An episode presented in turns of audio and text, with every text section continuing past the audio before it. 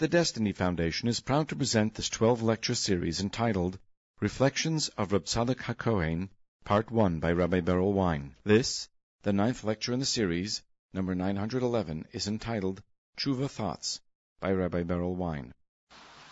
This year, as you know, the first day of Rosh Hashanah was on a Shabbos. And the Mirza Hashem, first day of Sukkot, will also fall on a Shabbos. And when the first day of Rosh Hashanah falls on Shabbos, so then the halacha is that we do not sound the shofar on Shabbos. So machlokas, the Bavli and the Yerushalmi, the Yerushalmi holds that Minat Torah, we don't sound the shofar on Shabbos.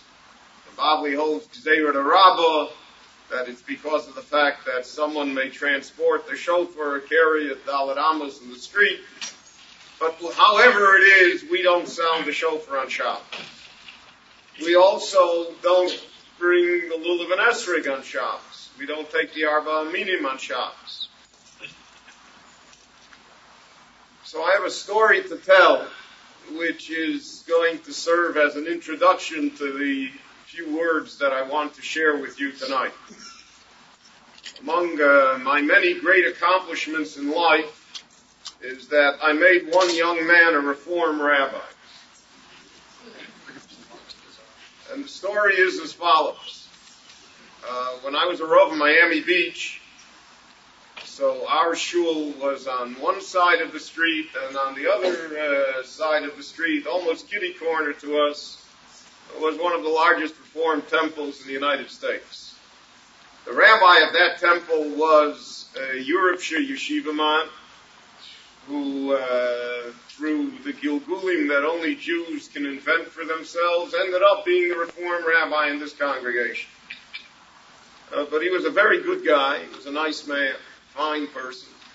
And I was able to have some sort of personal relationship with him, even to the extent that uh, he would come uh, clandestinely and learn with me uh, a few times a month. I had favors from him and he also had favors from me. And we were uh, on a first name basis. One Erev Pesach, about four o'clock in the afternoon, and I'm wading through the lettuce, and I get a call from the Reform Rabbi. He says to me, he says, uh, Berel, he says, that when you say, uh, Kol Dichvin, Yesei V'Yipsach, do you really mean it? So I said to him, well, I said, uh, you know, uh, let's put the sermonics away and tell me what you want. so he said, well, I'll tell you, he said, it's a very strange story. He said, I have a son. And my son is graduating now Brown University. And he's been accepted to the Harvard Law School and he's a very brilliant boy. But over the years, he has had nothing to do with Judaism whatsoever. He doesn't even attend the Hillel services. He has nothing to do with anything. And he came home now unexpectedly. We didn't expect him for Pesach. And he said he walked in the door two hours ago. And he said to me, he said, Dad, he said, I don't want to go to the community Seder in the temple. And he said, and I don't want the Seder that we have at home, you know, with the Episcopalian minister down the block as one of the guests. He said, I want to go to a real Seder. Can you get me to a real Seder? So he said to me, will you take it? Can you come have the Seder by you? My brother-in-law and sister-in-law, Rabbi Mrs. Keller, whom you also know very well, they were there with Pesach, for Pesach, our children, and their children. Fine. So he came and he was with us to the Seder at 1.30 in the morning. And from that Seder, he decided that he's not going to go to Harvard Law School. Instead, he went to Hebrew Union College and he became a reformer. if I would have had him for the second Seder, maybe we could have done better. But in any event, he has remained in touch with me. I'm like his guru. And uh, he's a very, very talented young man. The tragedy of the matter is that they're Neshama. He really, you know, he. He would like to do good things for the Jewish people. Never, he doesn't know how. But he would like to. And he's a reform rabbi in a, sizable temple, sizable congregation in a uh, city in Ohio. I think it was four years ago or maybe five years ago, uh, the Yom Tiv came out as it comes out this year, that the first day of Sukkot fell on Shabbos. So after Yom Kippur, I get a call from him. He says, Rabbi Wein, he says, I have a tremendous problem, and I need your advice. What's the problem? He said, the tradition in this temple is for 85 years they don't have a lulav and esrog. It's superstition, it's primitive, it's not part of the progressive modern world. They don't have a lulav and esrog in the temple. He said, but I came, and there's a whole bunch of young people in the synagogue now, young couples, and we all got together and we decided we want to have a and esrog. We want to have a little sukkah. So we ordered 35, we got 35 orders of Lovim and Esrog. The ritual committee found out about this incipient rebellion. So they had a meeting. And they called them in and they said, you know, you're violating tradition. you're reforming reform. How can you bring it in we haven't had for 85 years? We don't want it. The old ones don't want it. And the young ones say that they want it. So the chairman of the ritual committee said to him, he said, listen, he said, you can't be more religious than the Orthodox. The Orthodox aren't going to have a lulav and esrog on the first day of Sukkot, and by the Reform, there is only one day of Sukkot. So therefore he's out, right? Only in America, right? I show you.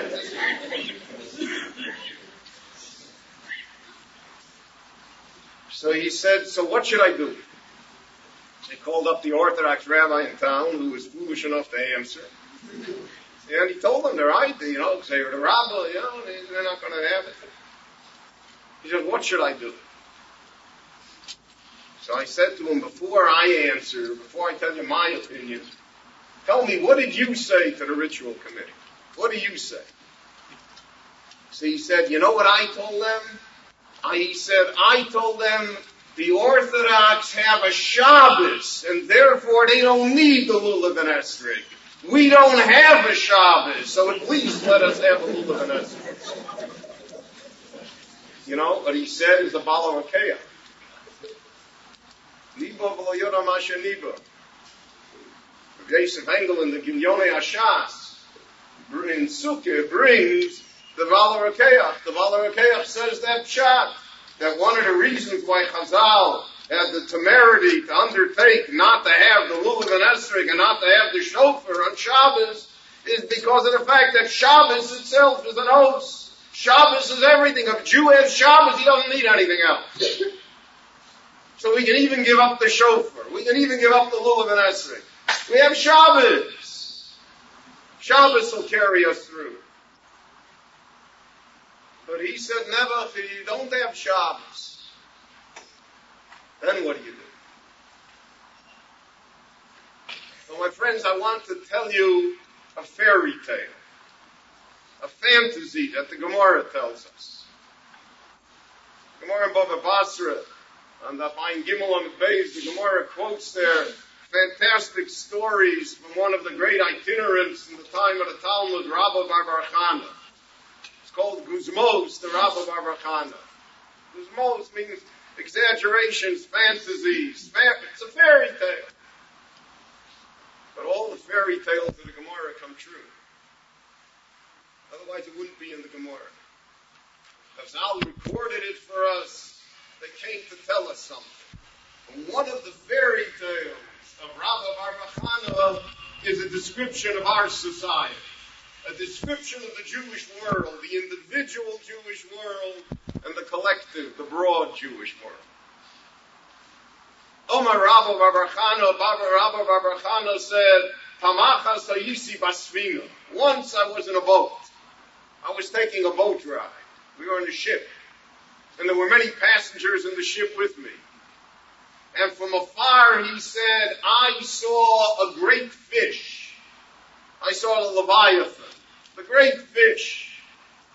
But the great fish was so large that it had sand dunes that had formed on top of its back. And in the sand dunes there were lakes and ponds and people built huts. And everybody from the boat said, look at this beautiful island. So they got off the boat. The lotion of the Gemara there is that they made a barbecue. We baked and we cooked on top and nobody knew. The I thought, everybody thought that it was dry land. Everybody thought it was solid, secure, that they're on dry land. So they, when the barbecue got hot, the fish didn't like it anymore. Is hapif. The fish turned over. When the fish turned over, everybody drowned. Vano name havit. Rabbi Barbarchana said, I also would have drowned, except that I still was in the boat. I still remained in the boat. story of the Jewish people over the last 300 years is Hav Amina the Yabeshta Havoi. We thought we were on dry land. We didn't know that we were on the back of the fish and that the fish was going to turn over in the middle. People think they're on dry land. I remember that when we built the building in Monsey for our yeshiva, so the Beis Hamedrash is supported by four very large beams, timbers. So I purchased uh, the timbers from a company in Canada that makes ship timbers, special company, and they guarantee the timber for 80 years against worms and against uh, pests and against warping. It's guaranteed for 80 years.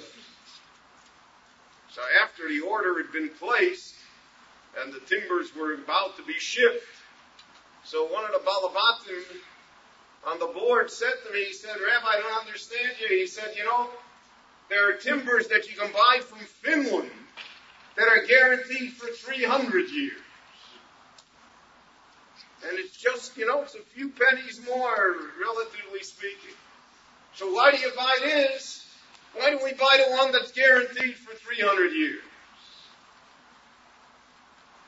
So I told them, I said, 300 years in the Golas for the Puerto Ricans, you're going to build a building? Who's going to be here 300 years from now? Monsey. Havamina the Abeshta I believe. People think they're sitting on dry land, right? Nothing is going to move us when everything in Jewish history and everything in the Nevi'im and everything in Chazal says just the opposite. You're on the back of a fish. And that's the rule in life generally. Life is very fragile.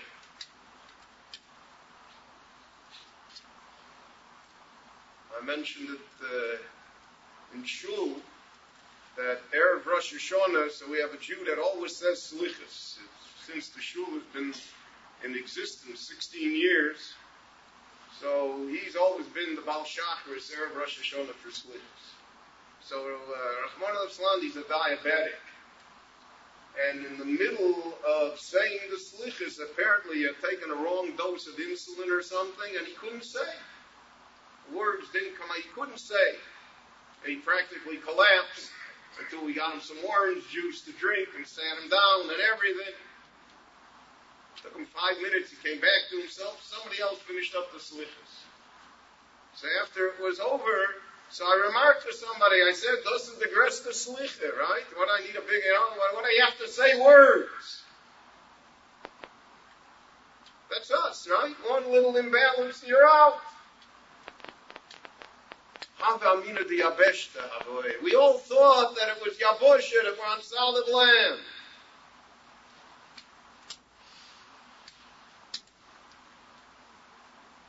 Everybody, right? Robert Campeau. He's bought Federated Department Stores, Allied Department. He was a, a, a billionaire, right? Today, so he, he overreached. Bought one deal too many. Because nothing can touch him. All of life is that lesson. Elo have. If I would not have been in the boat, Rabbi Barachana said, have a mitboy, I would have drowned. the only way that we don't drown in God's world is to stay in the boat. The boat is Torah, the boat is mitzvahs, the boat is goodness, the boat is morality, the boat is honesty, the boat is everything that the world mocks at. As the Ribono Shel Olam proves it to us. We have, we have one shtickle little Medina in the world. Right? Avamina the Yabeshta Avoy, right? There isn't a Jew in the world that feels that we're on dry land. Everybody else is in good shape. Everybody else can settle all their problems. We can't. Hello, Dovaru. Is it not something? Should not one stop for a moment and consider it?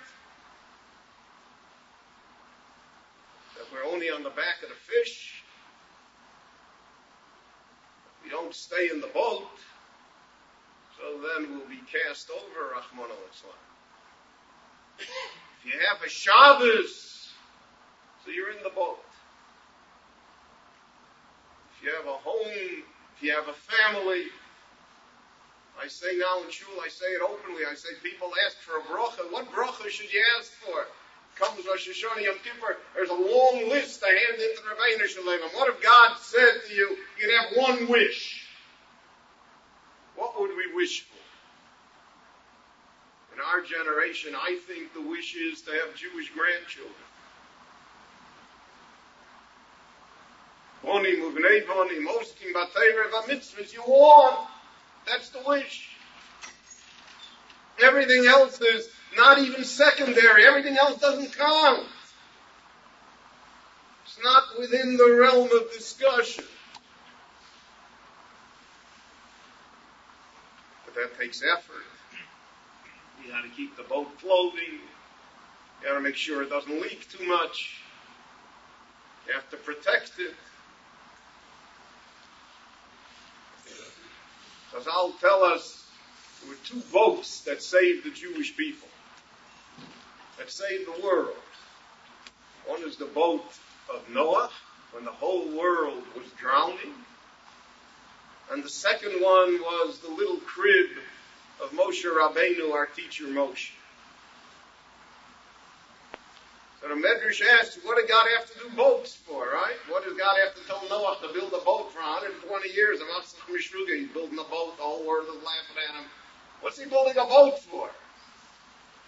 So everyone make the boat this way, that. Oh, you think Shalom will save him.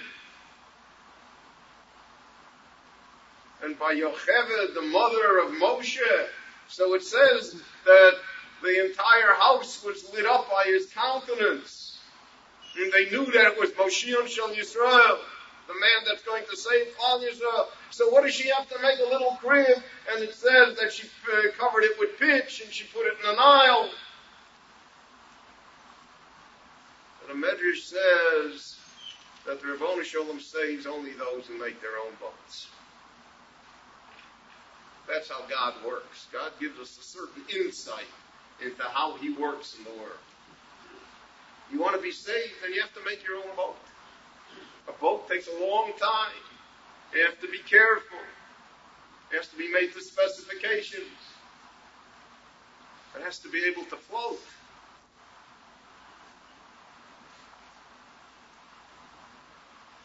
And that's what Rabbi Baruch came to tell us.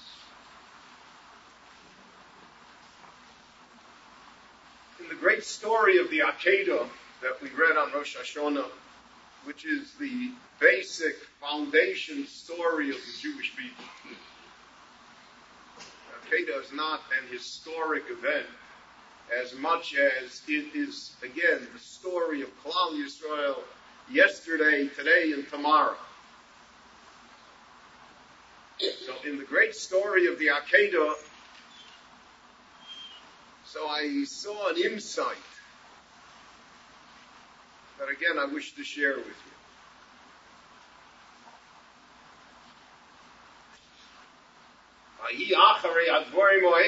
So it said that Avram had to hear Hurei Dvorim. Avram thought over the matter. So there are many things that he thought over.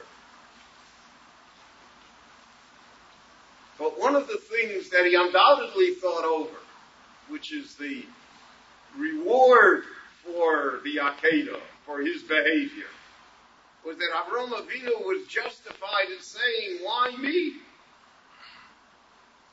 Why do I have to, why do I have to bring Yitzchak for the Akedah?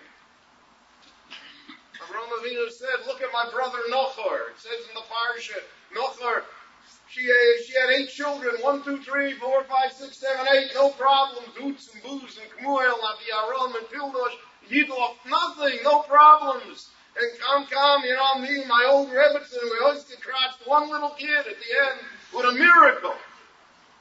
They got eight without anything. Arabs of 17 countries without any problems.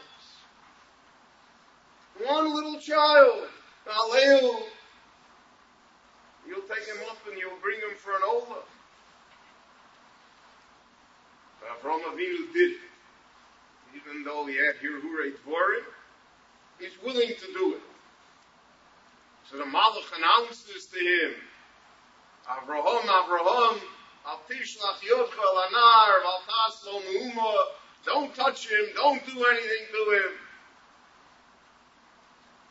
Now I know that you're Elokimata. Now I know the level that you have achieved. The great Avram. So it says, Vayiso Avraham Eseino Vayar. Hine ayil achar nechaz basvach bekarno. Avram turns around and he sees. What does he see? Vayisa Avram Eseno Vayar. Wherever those words appear in the Chumash, so Vayar means, as we would say in Yiddish, mit avaiten kuk. He sees not just what he sees now, because that's the same Lashon that says Vayar as Amokom Merocho. When he first came, he saw the Shekhinah on Hara Moriah. He saw everything. So he sees, Vine Ayel Acher. There's somebody else there. There's an aisle, and the aisle is not willing to go on the Mizbeah. The aisle is not Yitzchak. There's an entire section of the Jewish people that is not willing, that wants to be excused, that wants somehow that the cup should pass over them and they should not have to be bound by it. And Avram feels also, why should I have to? Why is it up to me? I always have a, a typical Jewish joke. Uh, Senator Gross, of the Brocha, told me the first year I was in Miami. He said that the one year he came to Yerushalayim, right after 1948, and he stopped a Jew on the street, and he asked him for an address He said, where is this building? But a Jew says, there's a hundred thousand Jews in Jerusalem and you have to stop me?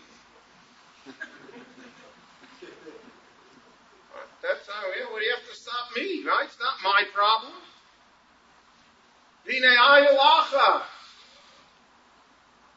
Why me? Nechaz basvach bekarno. The aisle cannot run away because it is entangled in the bush by its horns. Chazal tell us the two horns of the aisle, one was the shofar that was sounded at Sinai. Kol ha-shofar holef v'chozek, Moshe Yadaber Velakim Yanenu B'Kol. That was the shofar of Sinai, the shofar of Torah, whose echoes still reverberate throughout the Jewish people. Every place where there is a Jew that studies Torah.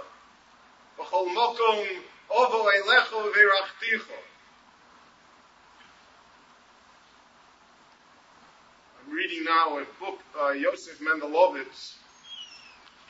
If you have a chance to read it, it's in Hebrew. It's called Mivtza Chasuna. About his 11 years in the Siberian labor camps.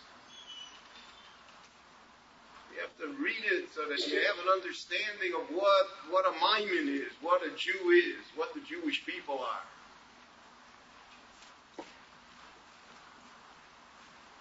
So he writes there that the KGB major said to him, Mendelovich, we're going to kill you. He caught him wearing a yarmulke. Mendelovich made his own yarmulke. Since I read that, I have a different view of wearing a yarmulke.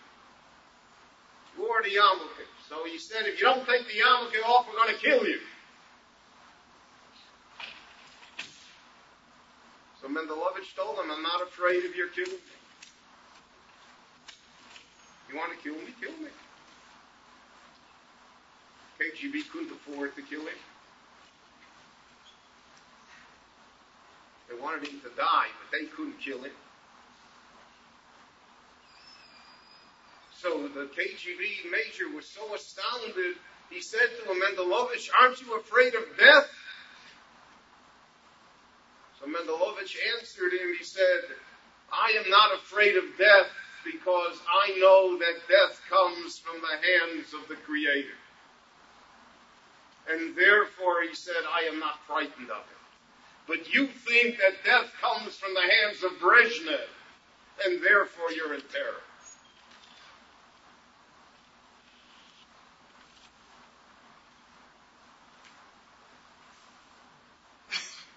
The shofar of Sinai, wherever there's a Jew, he hears it. And if you hear it, then you're trapped. You can't run away. Nechaz basvach bekarna.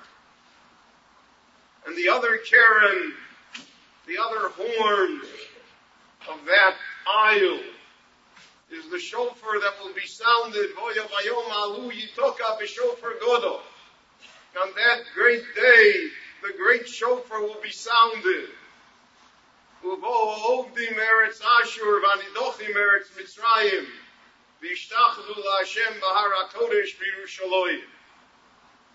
That's the shofar of Jewish destiny.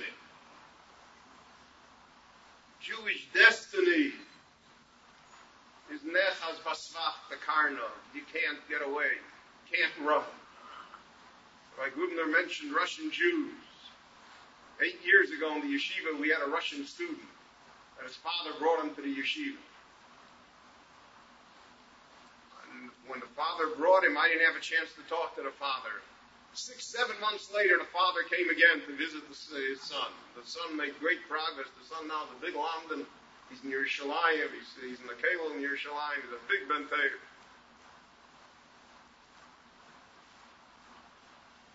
So I said to the father, tell me, why did you bring him here to the yeshiva? Because the father was a Jew that knew nothing. Absolutely couldn't read a word of Hebrew, knew nothing, not observant, nothing. So he said, I'll tell you why. He said, when we came here to the United States, both my son and I were not circumcised. We didn't have a bris. Not only that, I was determined that we were not going to be circumcised. Because I remembered that in our town in Russia, when I was a boy.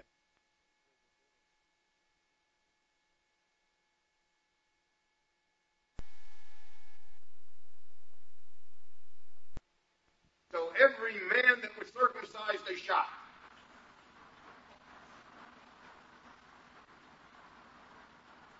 And therefore, who needs it?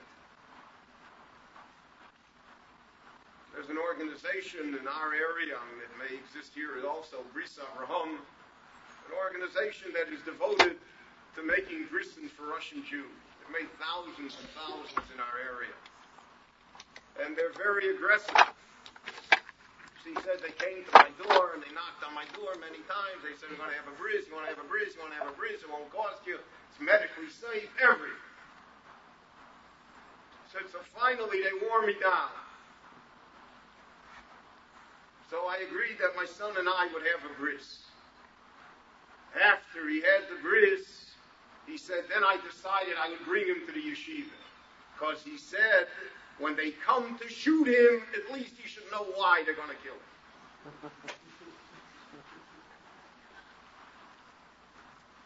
Nechaz vasvach bekarno. Naftule niftalti. The Jewish people are wrestling in a struggle that the Ribono Shel Olam has placed us, and there's no escape and no way out. The shofar of Jewish destiny, the horn of Jewish destiny, it's nechaz basmach bekarno. If the isle has nowhere to run. Avram Avinu saw that. Vayiso Avram Eseino Vayar. He picked up his eyes and he saw that. He saw that he can't get away from the Torah. He saw that you can't get away from the shofar of Jewish destiny. So he saw that you have to be willing to go on the Akedah willingly. That you have to go on the Akedah voluntarily. That's the only way that one survives. The last train to Auschwitz was 2,500 Jews who converted to Christianity. They were the last customers in Birkenau.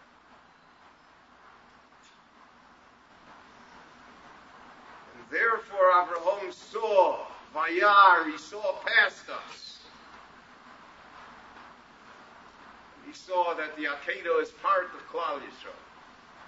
And the Akedah is sacrifice. It can be ultimate sacrifice, it can be lesser sacrifice, but it's sacrifice. It's time and it's money it doesn't allow us to say, why me? It doesn't allow us to run or escape or hide.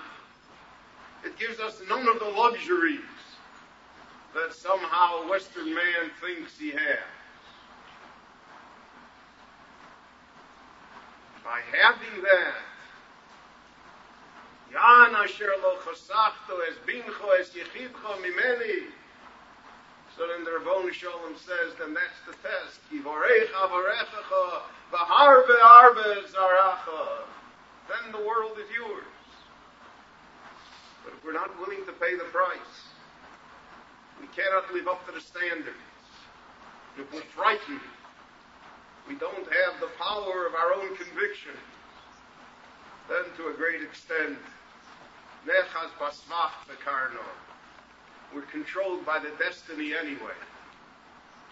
But we cannot do it willingly anymore. The joy is removed, and the purpose is almost lost. Last time I was in Detroit, I spoke in my father-in-law's shul. I told a story that I want to repeat tonight again. Most of you were not fortunate enough to be there. And those that were, I say the story for myself. By me, it's the story for Aseres Yemei You want to hear a story for Aseres Yemei One of the problems that always bothered me in the Chumash is regarding the name of Moshe. Moshe is not his Jewish name. It's not his Hebrew name. Moshe is the name that was given to him by Basia Basparo, the daughter of the Pharaoh who saved him. She said, I saved him from the waters. I drew him forth from the waters. Moshe So Moshe is Eric, Kevin, Jeffrey, Lester. It's not, not, not his name. The Medrash tells us Moshe had beautiful names that his mother gave him. Yekusiel, Avigdor, Yehonason. Those are the names of Moshe. And yet, when Moshe walks by the burning bush, so Ribono Shel Olam calls out to him, Moshe, Moshe.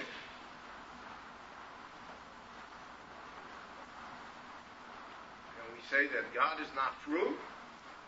That God doesn't call people by their Hebrew names? Why did he call them Moshe? What is what lies here? So I thought of an insight when I was in Eretz Yisrael last in Yerushalayim. So I went to Yad Vashem. And at Yad Vashem now there is a new memorial. Building that was built in memory of the one and a half million Jewish children. One and a half million Jewish children under the age of 12 and I went with two of my grandsons. If you go with two of your grandchildren, then the number one and a half million takes on meaning. Otherwise, it's just a number. And there was a Jew, a Hungarian Jew by the name of Spiegel,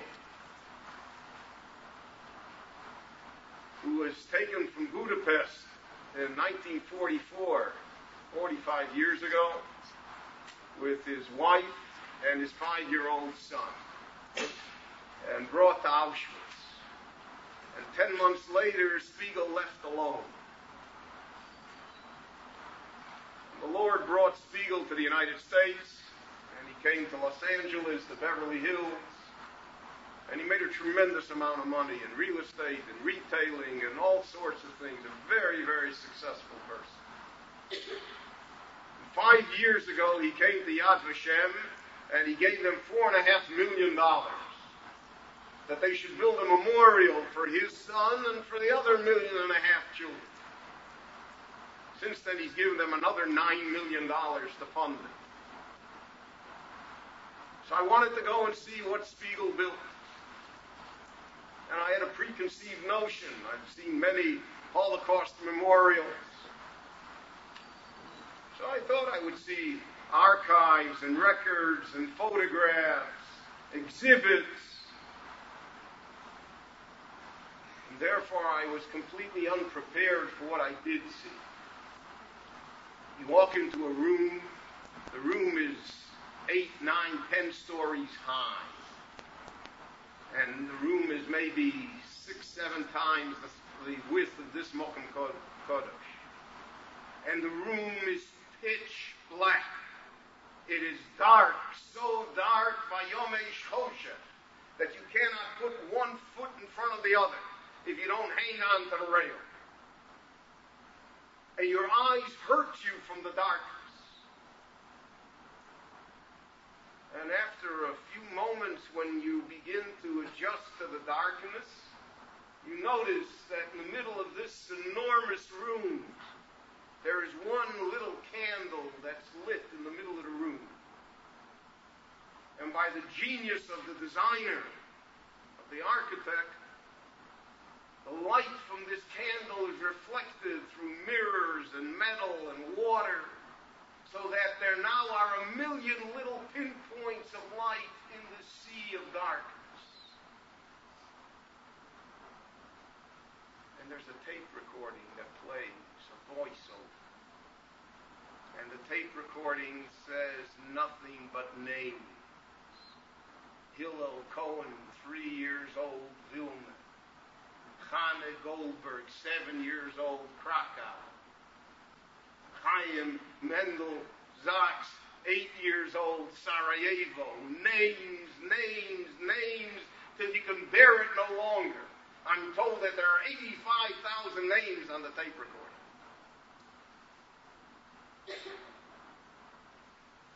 And you run from the room. And when I went out of the room, I thought to myself, I didn't hear my name. I'm of the age. I'm of the generation. I didn't hear my name. And I said to myself, a silent vow. If I didn't hear my name, I'm still going to try and do something. I'm not going to give up. I'm not just going to let it happen and say I can't do anything. So I have to take in more boys in the yeshiva. I have to try and reach more Jews in the shul. I have to be a better person. But I have to do something. My name is not there. And I thought to myself, maybe that's the insight into Moshe. Moshe Rabbeinu in his little crib, and the crocodiles were there to eat him. He should have suffered the fate that happened to the rest of the Jewish children in Egypt. So the Ribono Shel Olam, when he wanted him, called him Moshe, Moshe. Moshe, you're here. Vayomer Hineni. When the Ribono Shel Olam calls Moshe, so then you have to answer Hineni But it called him Yekusiel, Avigdor, Yehonasan. He could say, I'm busy. I'm running to do a mitzvah. Can't stop. Koster says that by the burning bush, everybody saw the burning bush. But nobody had time to stop. Everybody is running. Everybody's in a hurry. Vayar Hashem Kisor Liros. God saw that Moshe stopped. God said, Oh, that's my man. I'm waiting for him. I'm looking for somebody that stops to look. Alo yivar Why is it not consumed?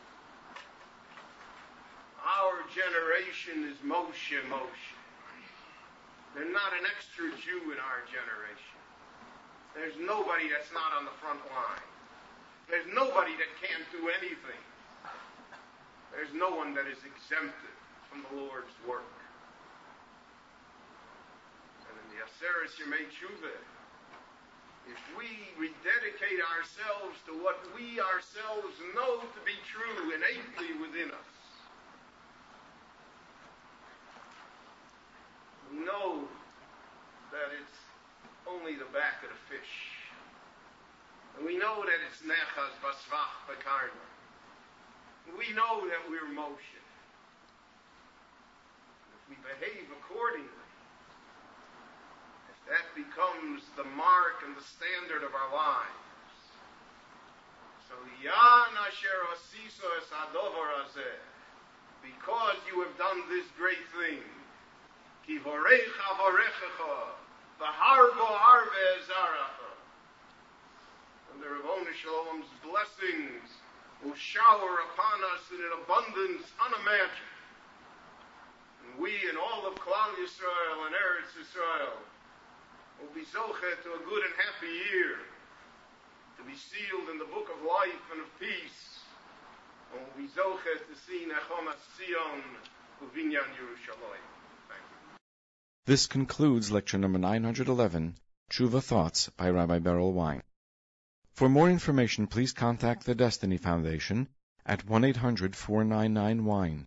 That's 1-800-499-9346 or at our 24-hour fax number 845-356-7733. We can also be reached by email at info at jewishdestiny.com or online at www.rabbiwein.com. Due to copyright laws, we kindly request that there be no duplication of this tape or CD except through the Destiny Foundation.